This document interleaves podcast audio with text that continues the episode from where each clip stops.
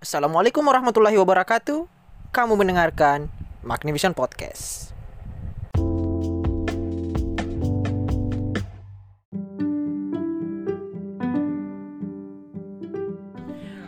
Oke. Kembali lagi di Magnivision Podcast bersama saya Wais Sulkani Ahmad. Diisi lagi kami komplit apa ya? Em, formasi bertiga lagi dengan Fajar sama Isan. Ya, hai. Bilang hai dulu Pak supaya eksistensi. Hai, hai. Oke. Halo. Kita berada di studio baru. Betul. Lebih tepatnya kita musafir lagi pindah ke studio Fajar Nyarwan. Rumahnya Fajar. Ya. karena Fajar harus jaga rumah kebetulan anggota keluarganya ada beberapa yang pergi jadi beliau jaga rumah jadi kita pindah ke sini Eh, studio studio kita ini sangat go public di pinggir jalan pak sebenarnya Iya. jalan dan saya tidak tahu apakah di di audio ini masuk ada suara ini kalau di tempat kita sebut elektron Iya, iya. Dangdutan. dangdutan dangdutan sebenarnya jujur kalau untuk podcast ini saya bingung sebenarnya kita mau go public atau kita mau tetap di daerah terkadang begini ada yang bilang eh, kenapa tidak pakai logat daerah atau tidak pakai ini? Apakah anda krisis identitas? Ada yang bilang begitu. Nah kan yang kalau sekarang yang populer itu yang kayak podcastnya eh Arif Brata Eh, Capila Podcast. Capila. Capila. Sama Ai. nah, AI sama kecil. AI, kecil. Nah itu. Kalau saya menurutku karena uh, kita berharap uh, uh, range ya itu jar- jaraknya yang kita jangkau itu jangkauan kita lebih Iya. luas Ya, demografinya. lebih demografinya lebih luas walaupun kita tahu bahwa kalau kita pakai itu demografisnya juga ada cuma lebih sedikit tetapi kalau kita pakai bisa kita pakai cuma kalau podcast mungkin kalau di video bisa kita pakai karena kita taruh Misalnya, subtitlenya Ya, seperti tersedianya subtitle. Iya, kalau kan- kalau- iya. dari luar daerah. Iya bisa dipahami oleh teman-teman daerah. Kalau Capila Podcast kan dia memang ada di Spotify, tetapi dia juga ada di video. Nah di video kan bisa dia masukkan subtitlenya. Kalau kita kan tidak bisa. Kita Iya. masih masih konsisten di visual sebenarnya. Yap. Lebih tidak ada yang editor. Kalau kita dengar tadi saya bilang ada suara elektron, ada suara atau dangdutan. Di sini sebutnya elektron. Dia ada juga kedengaran apa kedengaran eh, suara lalu lintas. Sangat damai sekali ya suasana malam Iya. Anda. Padahal ini hitungannya sudah bukan apa ya kota Makajene lagi sebenarnya. Iya. Sudah dusun. Sudah dusun maksudnya. ya. dusun. Tapi masih ramai, Pak. Masih ramai. Berarti modernisasi masih juga di sini. Ya, meskipun tidak beradab naik motor. Ini di Di depan depannya di racing. Iya di Knalpot kapal. knalpot kapal. Di depan juga ini ada calon ini nikahan. Ya, menutup jalan seperti ini Eh acara-acara masyarakat. Eh, seperti Organisasi. organisasi Beberapa. masyarakat yang duduk di jalan. Ya, Ini tapi ini gara-gara ini ada ada ada pernikahan memang budayanya di sini tuh seperti itu. Saling pengertian saja lah. Tidak ada pengertian. Hmm. Tapi Anda tidak terganggu kalau ada masalah-masalah seperti ini. agak terganggu sebenarnya apalagi ketika hari H biasa tadi sewa orang dangdutan mengganggu mengganggu tidak bisa memang kita paham tapi jangan Sepertinya kita akan bikin bahasan tersendiri ya. iya itu perlu Kita apakah kita setuju atau tidak dengan adanya resepsi pernikahan? Penggunaan jalan umum. Wah, menutup jalan umum kan. Kita pertimbangkan tapi kita juga menantikan mungkin ada yang mau request eh, bahasan bisa meng-email atau lewat DM di Instagram kami karena saya selalu tag Anda di bukan saya sertakan nama Instagram masing-masing di di apa di tempat kita Em, apa ya caption caption kalau di Spotify ada yang muncul gitu. Oke, ini ada ada ada sedikit masalah dengan eh, alat. Oke, sudah. Oke, sudah aman. Kita ke berita dulu. Kita lihat apa sih yang ramai selama bela- belakangan ini ya. Selain kisru Demokrat, apa yang ramai ya? Kita lihat dulu. Oke, ini ada dari Oh ya, Isan bisa dibacakan Isan. Ini. Nah, ini ada berita dari Detiknet. kacau ibu pakai deepfake untuk tendang saingan putrinya kompetitif sekali ya Ini ini dia pakai kata awalnya kacau, Pak. Ya. Menurut Anda dengan berita-berita seperti ini? Ya, Ditulis oleh Rahmatun Nisa. ya, ini mbak Morgan Iya. Eh, oh iya ya, saya tahu berita ini. Jadi ini singkatnya begini. Jadi ada bu, jadi ada ibu yang dia eh, punya anak. Terus ini anaknya ini saingan untuk masuk tim cheerleaders. Terus untuk menyaing apa? Untuk bisa masuk dia punya saingan dan dia memfitnah pakai saingan ini kayak dia buat eh, video-video yang pakai wajah si saingan putrinya Iya. untuk menjelekkan namanya supaya dikeluarkan dari tim ini dan akhirnya terungkap bahwa itu defect. Menurut Anda dengan kasus ini? Yang pertama semakin berbahaya. Ibu-ibu bukan di bukan di real life saja sekarang sudah berulah biarkan kalau jokes-jokes yang biasa kan. Di jalanan ibu-ibu sudah dikendalikan sekarang sudah masuk dunia cyber ini bahkan ya teman-teman kalau coba cari ber- beritanya di detiknet dia itu masuk di kategori cyber life loh cyber life ibu-ibu ya, ya memang kacau karena ibu-ibu sekarang sudah paham bagaimana caranya menggunakan Tetapi ini berarti kemajuan teknologi sudah sampai ke ranah ibu-ibu loh. ya tetapi ya Ini sesuatu yang Ya, bagus dong. Justru karena ibu-ibu makanya menjadi berbahaya. Berapa Tapi ini yang bawa ibu-ibu berita di ini? Amerika ya. Ini ibu-ibu di Amerika. Iya. Di Amerika. M- mungkin eh, soal perkembangan teknologi kita apresiasi. Apresiasi. Namun kalau penya- penyalahgunaan sampai begini itu mungkin kurang benar ya. Kurang. Bahkan Ya, salah sa- bahkan salah. Bahkan salah, dia pakai defect, Pak. Berarti dia ada effort mungkin. Mungkin bisa digambarkan cara kerja defect. Eh, deepfake itu semacam gimana ya? eh, memanipulasi eh, wajah seseorang menggunakan eh, wajah yang lain. Nah, tentu ini memerlukan berbagai perspektif dari wajah seseorang tersebut. Itulah mengapa banyak sekali deepfake eh, misalnya dari mantan presiden Amerika Serikat Donald Trump. Ia kan difoto dari segala sisi. Jadi wajar jika fotonya itu tersebar dari berbagai perspektif. Nah, sedangkan untuk mengumpulkan ini itu tentu perlu effort dari sang ibu untuk menciptakan deepfake ini. Berarti apa ya? Dia ini hmm, sudah effort Pak mengumpulkan datanya. Tapi intinya begini, kita salut sama ibu paham teknologi. Iya. Tapi kami kecewa dengan ibu, ibu kacau demi untuk cuma untuk masuk cheerleaders is eh, anaknya ibu sampai bikin kejahatan. Kita tidak tahu ibu ini di, dihukum bagaimana, tetapi hati-hati kepada ibu-ibu lain tetangganya. Bisa jadi kalau anda saingan dalam arisan, bisa dibikinkan juga anda. Oke, kita melanjut ke berita berikutnya. Ini berita baru-baru pak, diposting eh, 18 Maret 2021 dari Nadim menteri kita yang terkenal sebagai bagi-bagi pulsa. Ya, tapi pulsanya sekarang sudah dibatasi, Pak. Sekarang seperti TikTok sudah tidak bisa malah tidak bisa mas Ya. tidak tidak terambil Media lagi sosial TikTok, tidak bisa. me- media sosial tidak bisa. Kenapa juga TikTok tidak bisa? Tapi ada menurut saya TikTok boleh lah karena sekarang pendidikan banyak di TikTok, Pak Ya. ada kayak kerja cepat ada kayak Eh, tutorial-tutorial banyak mungkin bisa dipertimbangkan untuk TikTok dimasukkan dan ada banyak konten hiburan pak supaya tidak bosan. Iya jadi sini Pak Nadim bilang Nadim khawatir pernikahan dini naik jika belajar tatap muka tak digelar Ya. pendapat eh, Fajar Fajar ini pernah eh, disclaimer dulu Fajar pernah mas di forum anak pernah ketua juga ini tanggung jawab Fajar sebenarnya ini Iya. dan kabupaten kita pernah ini naik namanya gara-gara pernikahan dini yang tinggi. Bener. Ah, itu kayaknya bukan di zaman saya. Oh, oh, bukan bukan di zaman anda. Ya, zaman saya Tetapi anda berpengaruh menyumbang angka itu. tidak dong.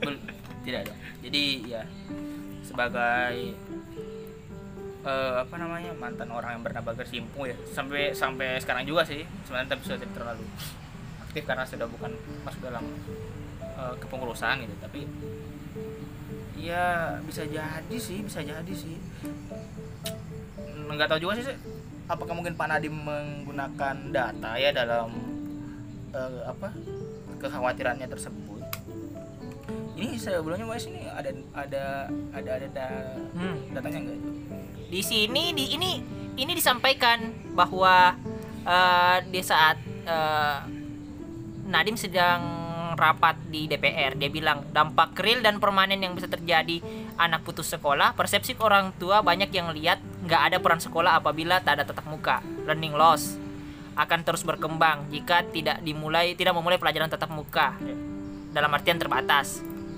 Nah, bisa meningkatkan kekerasan anak pada anak, kekerasan domestik dan pernikahan dini.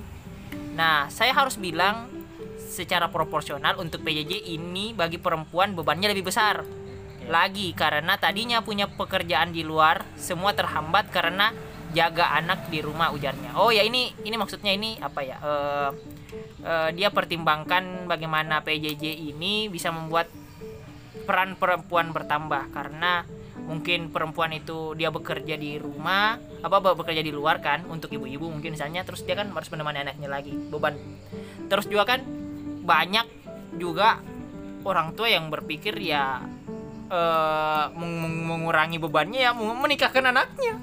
Ya, ya. bagaimana pendapat Pak tapi itu malah jadi jadi justru apa create anu baru eh. keluarga baru? Enggak maksudnya oh ya kalau yang PJJ itu tetap ya aku suka sama Pak Nadiem Makarim. Benar kalau misalkan ju- justru kalau menikahkan anaknya itu bakal timbul permasalahan baru karena ada ibu baru lagi. Tadi si ibunya kan mau menghilangkan eh bukan hilangkan sih mau mengurangi beban.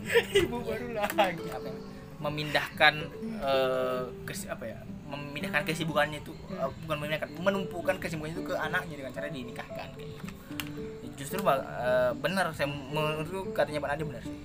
Salah Jadi lebih dampak mending- yang bakal bisa terjadi itu gara-gara jadi lebih mending eh, anak anak sekolah masuk? Iya ya dibandingkan pernikahan dini naik? Jelas dong. Ya tahu. jelas jelas.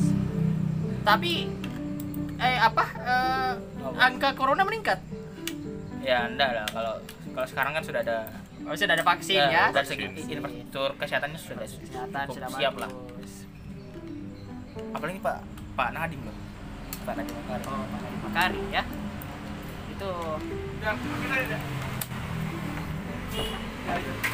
nah itulah eh, yang di, dibilang tadi. Nah ini kan pendapat sedikit tentang nikah wa- nikah dini nikah muda ya.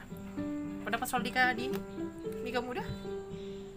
Nikah sedikit di- sedikit sedikit. Nikah dini sama nikah muda mer- menurut itu dua hal yang berbeda ya dua nikah muda berbeda. dan, dan nikah dini oke nikah dini berarti ada standarnya hmm.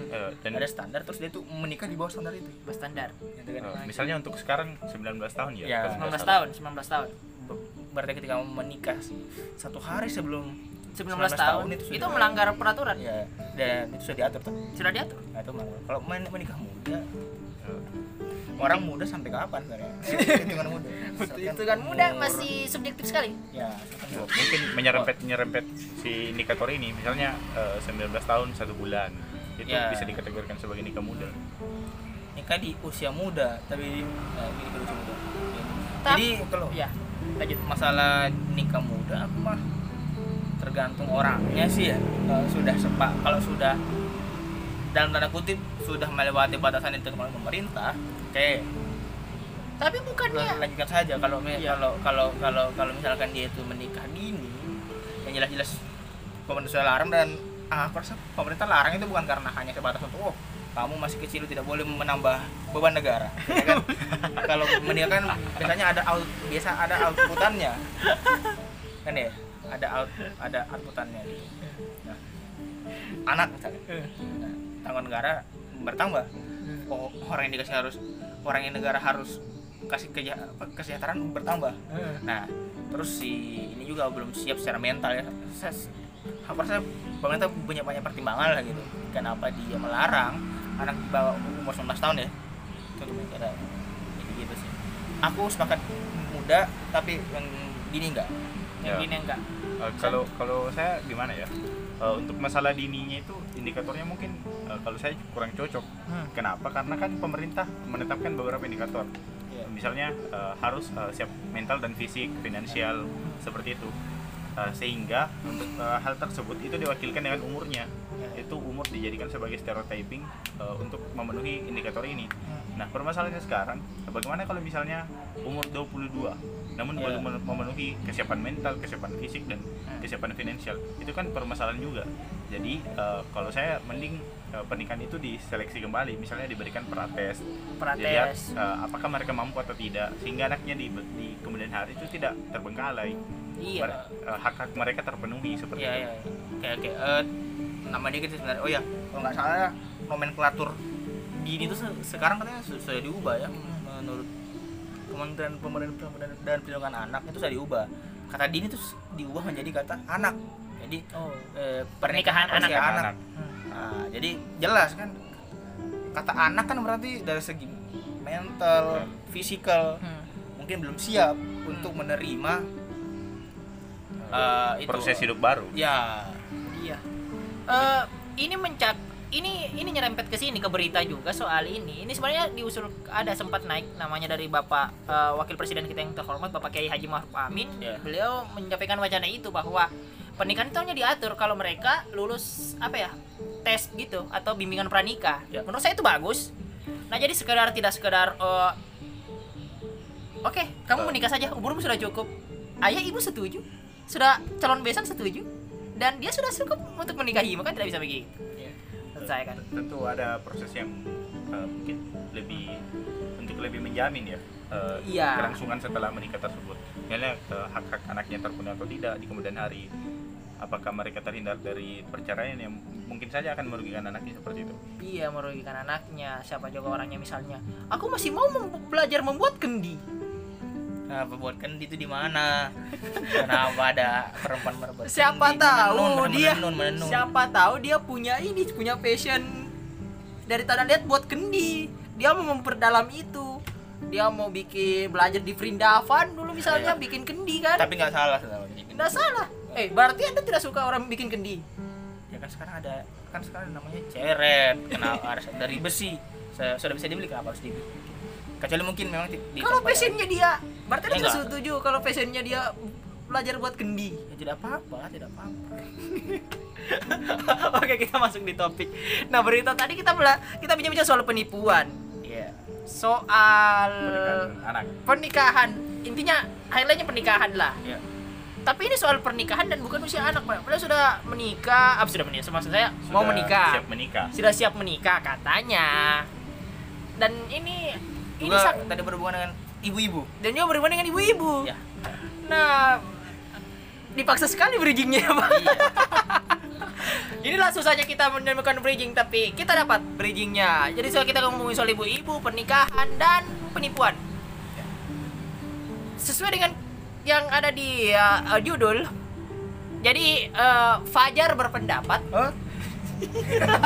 Kenapa ini kan hal-hal buruk semua biasa berasal dari Anda. Oke oke ini.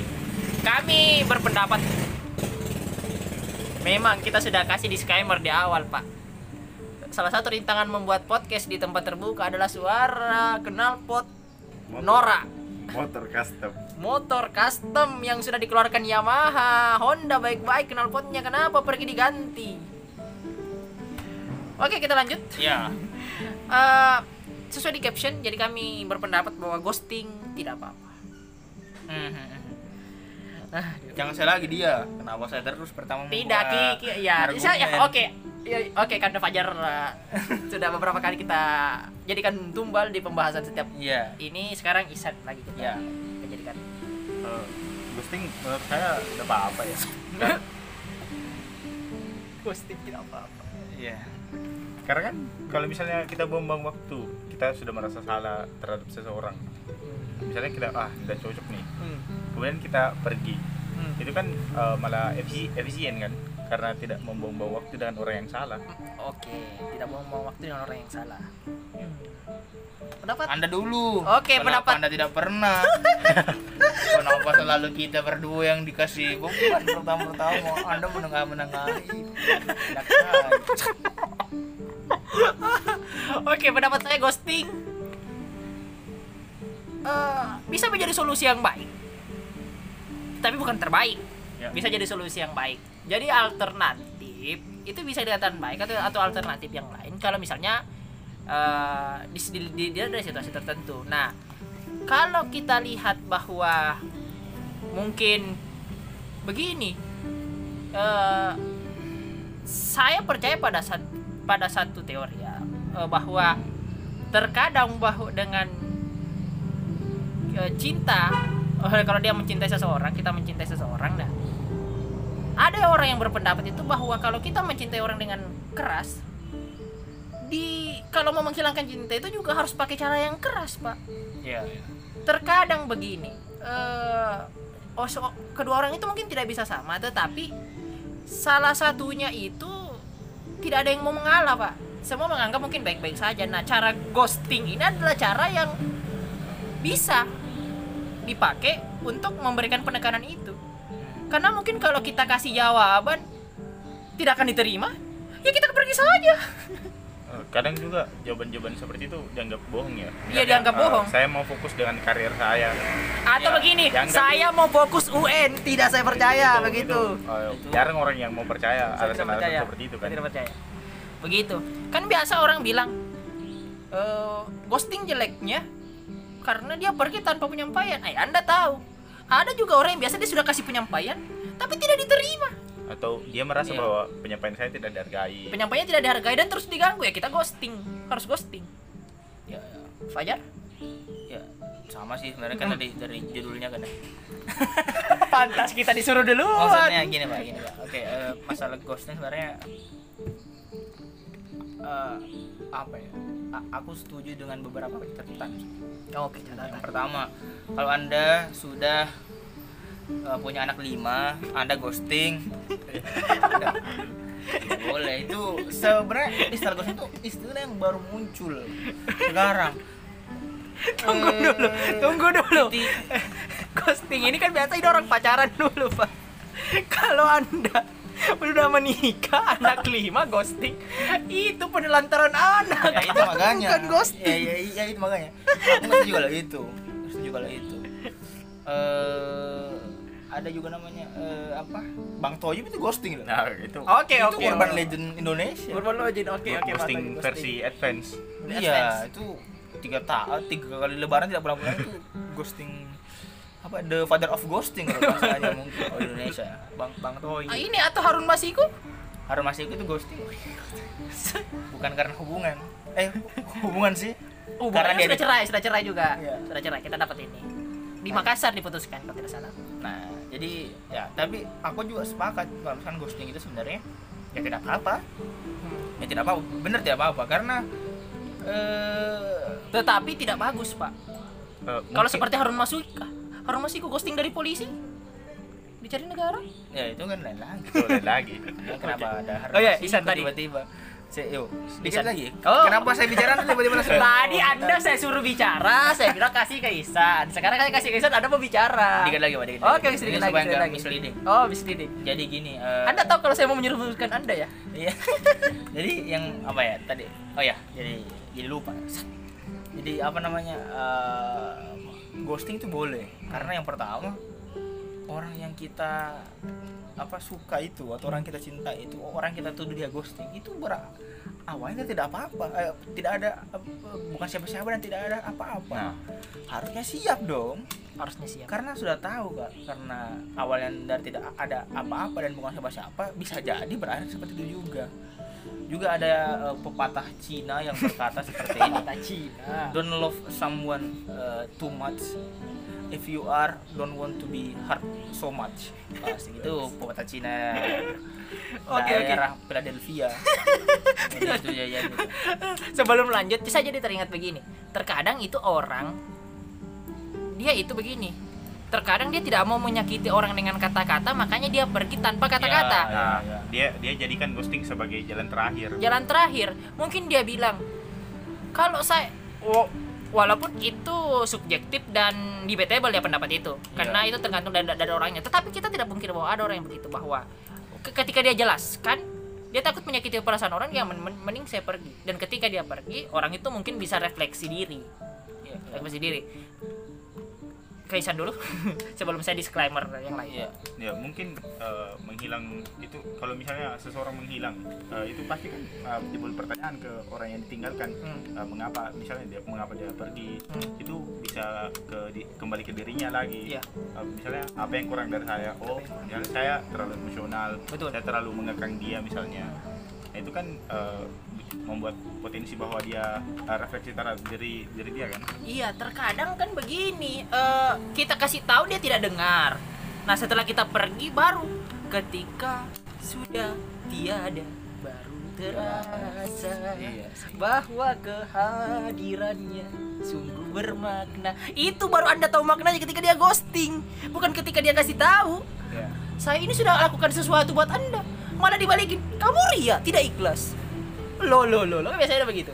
atau dia merasa bahwa bentuk komunikasi yang dijalani itu sudah tidak efektif Tidak efektif. Karena kayak Iya. memberikan alasan apa tidak dipercaya eh, memberikan eh, misalnya eh, saya mau fokus ke karir saya saya mau fokus ke, ke pekerjaan Aku saya mau fokus tidak- belajar. fokus UN Fokus tidak- UN. tidak dipercaya akhirnya eh, dia capek dengan kondisi tersebut akhirnya dia pergi kan itu Dia pergi. eh, normal-normal saja Oke. Eh, mau mau berapa dulu? Sudah sih. Oke. Cukup sih.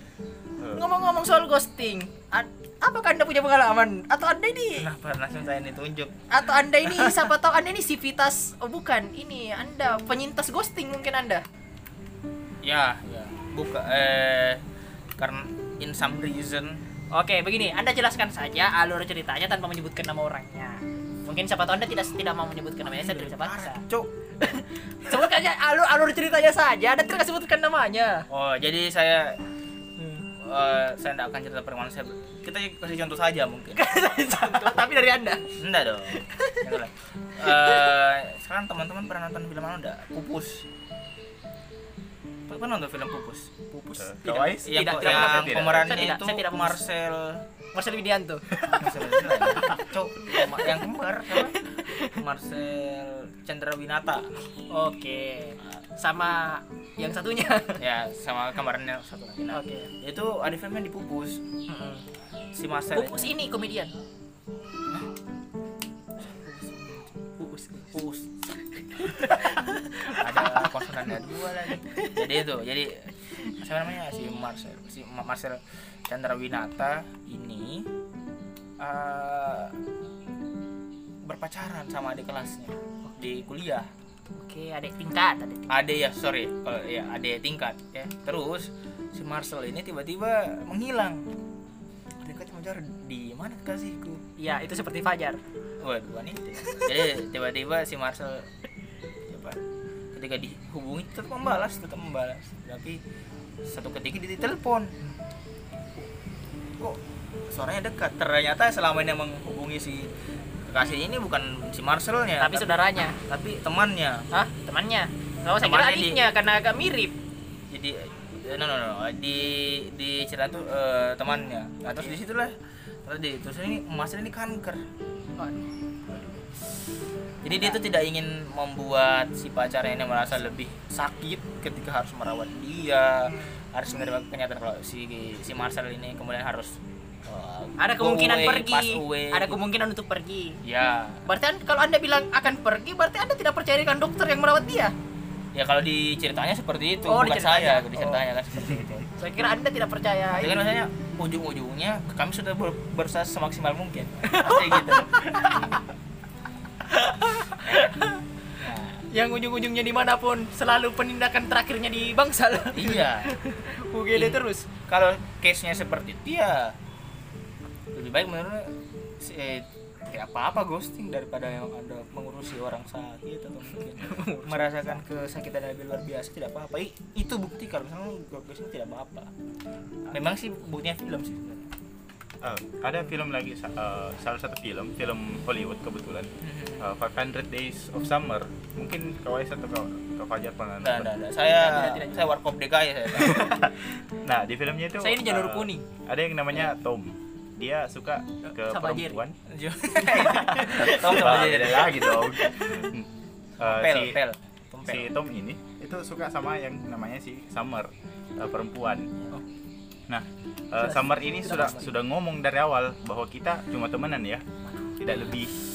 Nah cuman si Tom itu berharap bahwa kita akan menikah suatu saat. Nah di, eh, di penghujung cerita ternyata si Summer itu nikah dengan laki-laki lain yang bahkan dia temui hanya dua hari. Sedangkan si Tom ini menemani sampai dua tahun lebih. Iya pak sudah sudah. Misalnya kita sudah kenal tiga tahun dari dulu mungkin mungkin sempat dalam situasi bareng Ah, teman kantor teman kebetulan kantor begitu kebetulan atau mungkin di suatu lain mungkin teman sekolah Iya. misalnya kan lanjut Nah, Terus? film film itu debatable lah karena Oke, debatable. eh, banyak orang yang eh, pro terhadap si Tom oke karena mungkin perlakuan si Summer ke Tom ini spesial. iya dah Nah, namun berlaku baik ke seseorang bukan berarti hubungan kalian spesial kan? Nah, iya sih iya ya, iya iya iya betul berlaku betul baik betul, itu betul. eh, Iya. keharusan. berlaku wajib itu kewajiban berlaku baik Kewajiban. Bukan karena eh, misalnya anda pacar saya atau bukan tidak itu kewajiban kita berbuat baik tetapi ketika anda pacar saya pasti ada perbedaannya sedikit Nah, Itulah. kalau saya tidak menyalahkan Summer ya di film itu karena dia udah ngomong dari awal Oke. komunikasinya udah di- dibangun cuman eh, si Tom tidak menangkap.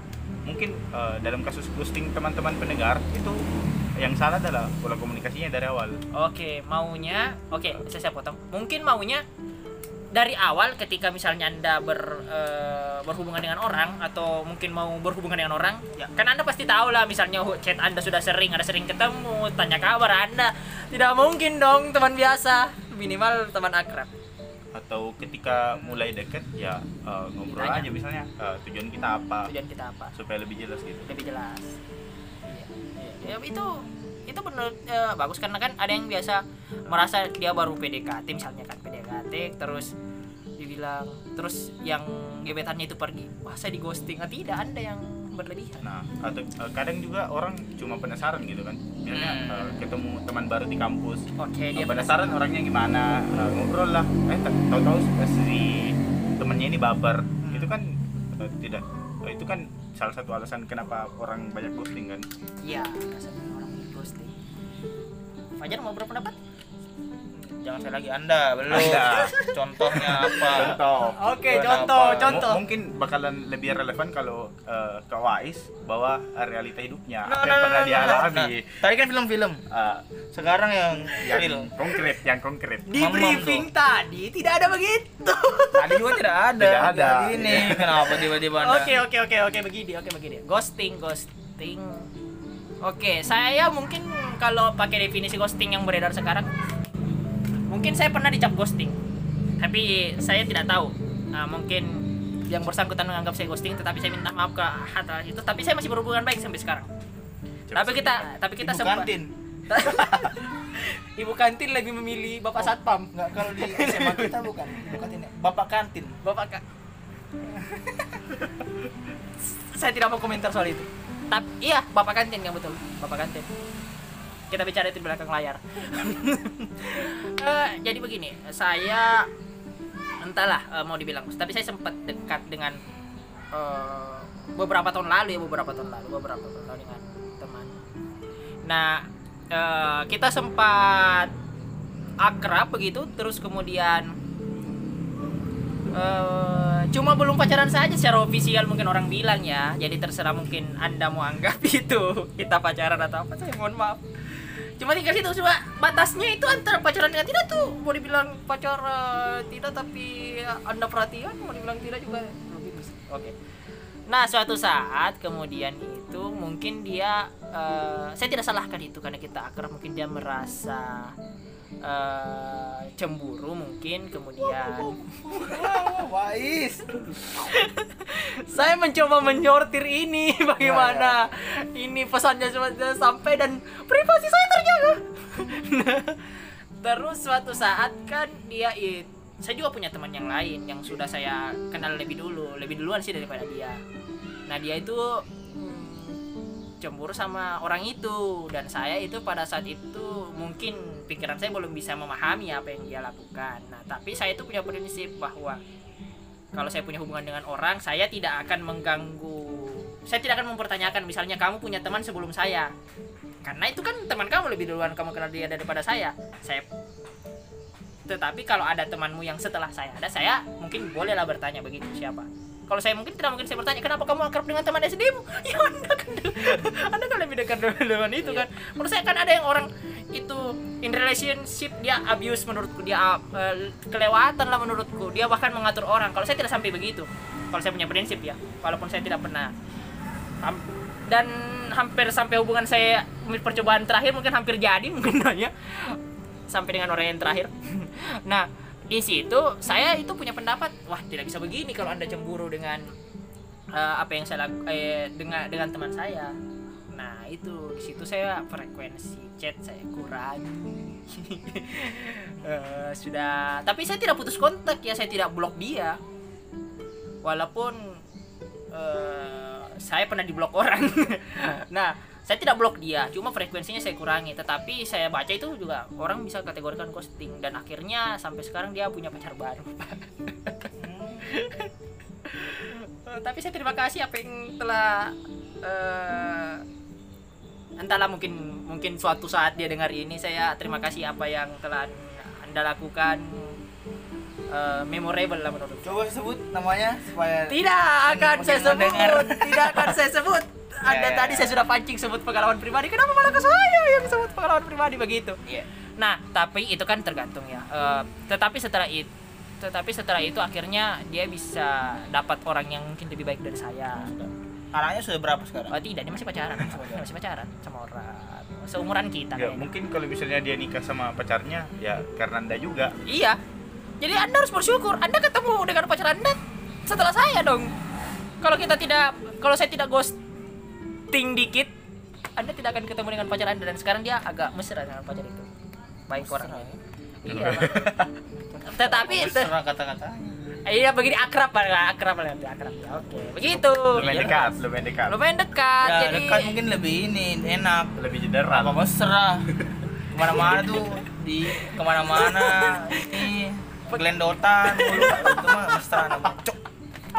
Tidak mesra begini akrab lah akrab lah itu ya begitu karena begini dia itu sempet anu pak sempat menikah Oh, bukan, tidak cerai tidak pe, tidak dia sempat trauma dengan relationship sebelum dengan saya ya. Artinya saya yang membantu dia healing. Saya membantu dia healing. Saya ini orang baik, Pak. Saya orang Bangsat. baik. Saya- tapi pengakuannya bangsat. Ya Memang bangsat. Mungkin itulah setelah saya eh, tapi saya harus ditekan sekali. Jadi dia sempat trauma karena dia itu ditinggal sama pacarnya yang sudah beberapa tahun sama dia dan pacarnya pilih orang lain gitu. Nah, pendapat yang lain? Iya. Tidak, tidak. Ya, kita di sini sangat kekeluargaan. Tadi ada keluarga Fajar. Kita sangat kekeluargaan. Hmm. Oke. Ya. Eh, ada lagi soal ghosting sebelum anda me merosting cerita saya terus. Ya, enggak ada soalku eh, persepsi kita masih Oke, oke. bertiga di sini tuh bukan hal yang Oke, kita masuk ke batasan aja. kita, Kita ya. kita tegaskan batasan saja ya. Iya benar. Batasan. Kapan itu ghosting dibenarkan, mana yang tidak. Iya.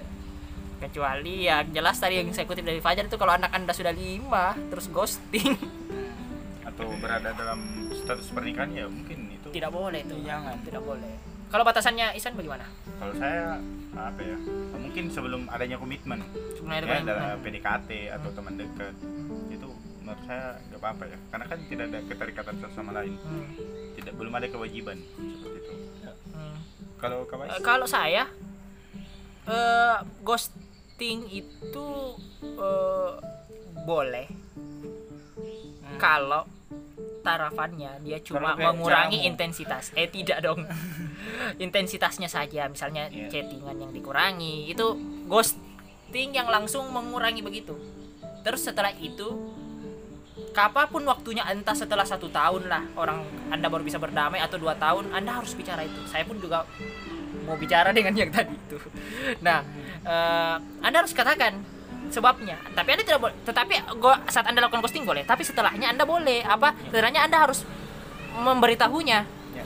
nah itu yang menurutku pada ranah itu eh, ghostingnya boleh. Tetapi menurutku kalau sampai blokir eh, itu tidak boleh. Fajar? Ya itu. ya itu apa Ya, ya itu. itu apa? Jadi sebenarnya kalau mau tak eh, boleh ghosting asal ya, eh, bukan boleh tidak apa-apa. Kalau itu cuma pilihan terakhir itu pilihan terakhir. Iya pilihan terakhir. no apa there is no alternatif udah lakukan saja dan dengan alasan yang memang ya memang harus seperti itu memang eh, misal mungkin ah mau UN ya anda alasan saja bukan karena bosan tiba-tiba Bukan, bukan, bukan. Ya, jangan. Kalau gara-gara bosan tidak bisa. Bosan itu suatu ya seperti Anda ketika main game, Anda bisa bosan. Itu menurutku itu bosan satu hal yang wajar. Tetapi bukan untuk meninggalkan, tetapi harus ada cara. Eh, bosan hal yang wajar Hal yang wajar. eh, sangat bisa untuk dikomunikasikan Bisa dikomunikasikan. atau mungkin karena beda agama tidak apa-apa enggak maksudku kalau Nah, itu bosan sama Tuhan Anda. iya iya iya enggak iya, maksudku nggak apa-apa Eh, ghosting ketika kalian beda agama Kenapa? Eh tunggu dulu, beda-beda soal Ya, ini. ya. Oke, kita masuk ke kasus yang sekarang saya frontal Kaisang Felicia. Kenapa? Anda bawakan Anda yang sudah mancing bawa iya agama. kalau dari pers- dari perspektifku ya itu nggak apa-apa karena secara eh, apa eh, aturan di agamanya Kaisang tidak boleh. Eh, kita kembali ke kepercayaan masing-masing. Iya iya iya iya benar benar. Tidak pak. Atau mungkin ke keyakinan sih sebenarnya. Keyakinan. kalau kan Ka- Kaisang yakin tidak apa-apa ya terserah Kaisang ya tapi menurut kepercayaan yang harus yang dia anut tidak boleh. Ya kan ghosting seperti itu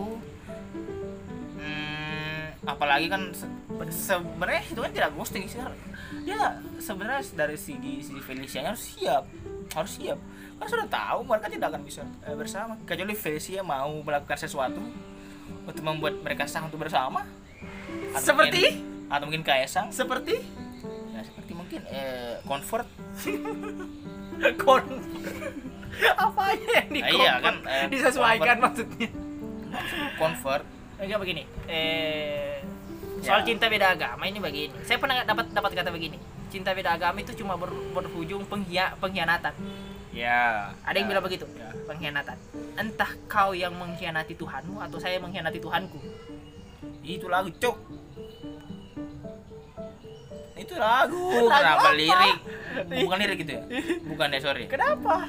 Ada dengarnya di mana? Saya dengarnya waktu jadi kata-kata. Oh saya kira ada lagunya kak kayak beli lagu tadi tetapi bukan berarti itu kembali dari dari dari eh, dari dari dari kepercayaan masing-masing. Karena kalau dari agama juga sendiri misalnya diperbolehkan untuk dari beberapa keyakinan dinikahi walaupun berbeda. Tapi itu kembali dari keyakinan anda. Saya tidak akan me- be- kerana ke situ karena berbahaya. Isan mau berpendapat soal kasus yang sekarang. Eh, soal eh, beda agama ya? Mungkin Eh, dan kasus yang sekarang. Karena terkait dua-dua? Eh, mungkin sebenarnya bukan karena agama. Eh, salah satunya itu misalnya restu orang tua itu kan bisa terjadi. Misalnya eh, tahu ber- eh, punya hubungan spesial dengan seseorang yang berbeda agama dengan kita. Kemudian orang tua mengetahui. Lantas kalau orang tuanya tidak setuju bukankah itu hal yang dimaklumi untuk berhenti atas hubungan tersebut karena kan eh, mungkin di beberapa orang percaya bahwa eh, sebelum saya lanjut ke tahap selanjutnya itu eh, perlu misalnya harus dari orang tua agar, agar hubungannya itu baik-baik saja ke depannya misalnya. Mereka percayakan hal tersebut. Sedangkan kalau misalnya dalam beda agama ya mungkin eh, cara pandang mereka terhadap satu permasalahan itu berbeda. Apalagi masalah kepercayaan atau keyakinan mungkin terlalu berat ya untuk mendapatkan restu tersebut. Hmm, nah, kalau yang dilakukan kedua orang yang menyebabkan berita besar ini sampai-sampai berita Demokrat geser sempat geser gara-gara ini. Iya. Hmm, Menurut saya ya hmm, Kaiseng ya tidak sepenuhnya ghosting lah entahlah. Iya, mungkin. Kita, kita kita tidak tahu pendapat pribadi dari Kaisang karena kita cuma dengar satu sisi dari ibunya ibunya Iya. eh, Felicia saja ya. Kita belum tahu dari Kaisang dan Kaisang, kita harus hargai karena itu pendapat pribadi. Dan saya rasa Anda yang terlalu menggembur-gemburkan ghosting ini harus hargai juga privasi dia, Pak. Kita tidak tahu apa alasan Kaisang meninggalkan dia. Saya tahu. Kita harus pahami 5 men memang ini kita harus taruh 10 polisi tidur di depan rumah sini. kita harus pahami juga berhubungan lima tahun tidak mungkin tidak ada kenangan apa-apa dong Iya sih. itu pasti sulit dipikirkan tapi ketika itu harus ditinggalkan semuanya pasti ada alasan besar juga dan kita tidak bisa eh, kayak tidak mengindahkan itu ya atau maksud saya tidak mempertimbangkan hal itu jadi saya rasa hal ini tidak perlu sudah cukup lah dan sekarang alhamdulillah sudah sudah sedikit mereda karena kasihan pak kantor staf kepresidenan sampai harus mengklarifikasi hal tersebut. KSP itu punya ke- kegiatan lain membantu kerja presiden, mengurusi masalah-masalah presiden, harus mengurusi klarifikasi anaknya presiden dituduh ghosting. Oke. Bagaimana untuk penutup? Ada yang mau dikatakan terakhir? ghosting tidak apa-apa asal jalan terakhir Asal jalan terakhir. Dan anda belum punya anak lima dan anda belum menikah ya Kalau sudah tunangan? Ada katanya tadi guys. belum ada komitmen Oh, kalau kalau tunangan tentu eh, pasti eh, sudah kekeluargaan kan bisa diselesaikan dengan cara eh, berkomunikasi komunikasi. Oke. Jadi yang penting itu adalah komunikasi dari awal. Eh, misalnya kita mau ini mau mau berhubungan yang mana. eh saya rasa itu cukup untuk pembahasan ghosting kali ini. Terima kasih sudah mendengarkan. Kita sudah baca lebih dari 40 menit dan saya apresiasi kalau ada yang lanjut di sini dan eh yang cerita yang tadi saya kisahkan itu bukan cerita saya sebenarnya itu cerita Fajar. Saya kasih tahu itu. Coba saya ganti subjeknya di nama saya. Jadi itu murni cerita Fajar. Terima kasih yang terus mendengarkan. Terima kasih sudah sampai di sini terus support karena kita akan punya kejutan di beberapa eh, ha- waktu yang akan datang. Apakah kita akan berubah platform atau kita akan bergabung dengan orang lain? Kita lihat saja. Terima kasih sudah mendengarkan dan bye bye. Saya Wais pamit. Fajar pamit saya Iksan pamit Ya, terima kasih tetap dengarkan dan nantikan episode berikutnya dan tetap sehat sampai vaksin dibagikan karena vaksin kalau sudah mau dibagikan tapi Anda sudah mati duluan tidak ada gunanya. Dah.